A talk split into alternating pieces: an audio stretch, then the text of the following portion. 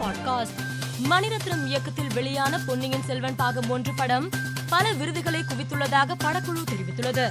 அதன்படி இரண்டாயிரத்தி இருபத்தி மூன்றாம் ஆண்டுக்கான ஜே எஃப் டபிள்யூ விருதுகளில் சிறந்த நடிகையாக த்ரிஷா சிறந்த ஆடை வடிவமைப்பாளராக ஏகா லகானி சிறந்த பாடலாசிரியராக கிருத்திகா நெல்சன் சிறந்த டப்பிங் கலைஞராக தீபா வெங்கட் சிறந்த நடிகைக்கான விமர்சகர்கள் தேர்வில் ஐஸ்வர்யா லட்சுமி ஆகியோர் விருதுகளை வென்றுள்ளனர். இயக்குனர் விக்னேஷ் சிவன் நயன்தாரா தம்பதியர் அவர்களின் குலதெய்வ கோவிலான தஞ்சை மாவட்டம் பாபநாசம் அருகே மேலவளத்தூரில் உள்ள ஆற்றங்கரை ஸ்ரீ காஞ்சி காமாட்சி அம்மன் திருக்கோவிலுக்கு சென்று வழிபட்டனர்.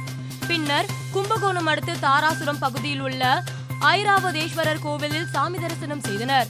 கோயிலுக்கு சென்ற இவருடனும் கல்லூரி மாணவர்கள் புகைப்படம் எடுத்துக்கொண்டனர் கீழடி அருங்காட்சியகத்திற்கு சென்ற பாடலாசிரியர் சிநேகனிடம் கீழடியில் சூர்யா குடும்பத்தினர் வந்திருந்த பொழுது மாணவர்களை வெளியே நிற்க வைத்த சம்பவம் குறித்து செய்தியாளர்கள் கேள்வி எழுப்பினர்.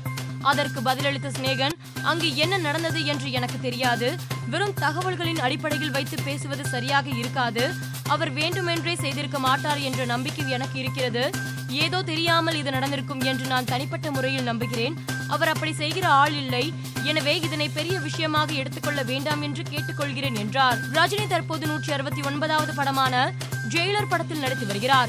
இந்நிலையில் ரஜினியின் நூற்றி எழுபத்தோராவது படத்தை இயக்குனர் லோகேஷ் கனகராஜ் இயக்க உள்ளதாகவும் இது தொடர்பான பேச்சுவார்த்தை நடத்தப்பட்டு வருவதாகவும் தகவல் வெளியாகியுள்ளது.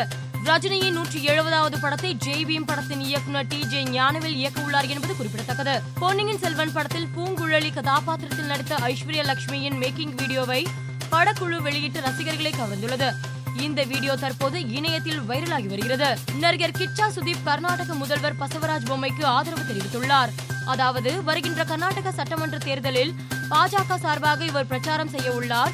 மேலும் வருமான வரித்துறை அமலாக்கத்துறை என யாரும் என்னை மிரட்டவில்லை என்றும் முழு மனதுடன் பிரச்சாரம் செய்ய வந்துள்ளதாகவும் கூறியுள்ளார். மேலும் செய்திகளுக்கு மாலை மலர் பாட்காஸ்டை பாருங்கள்.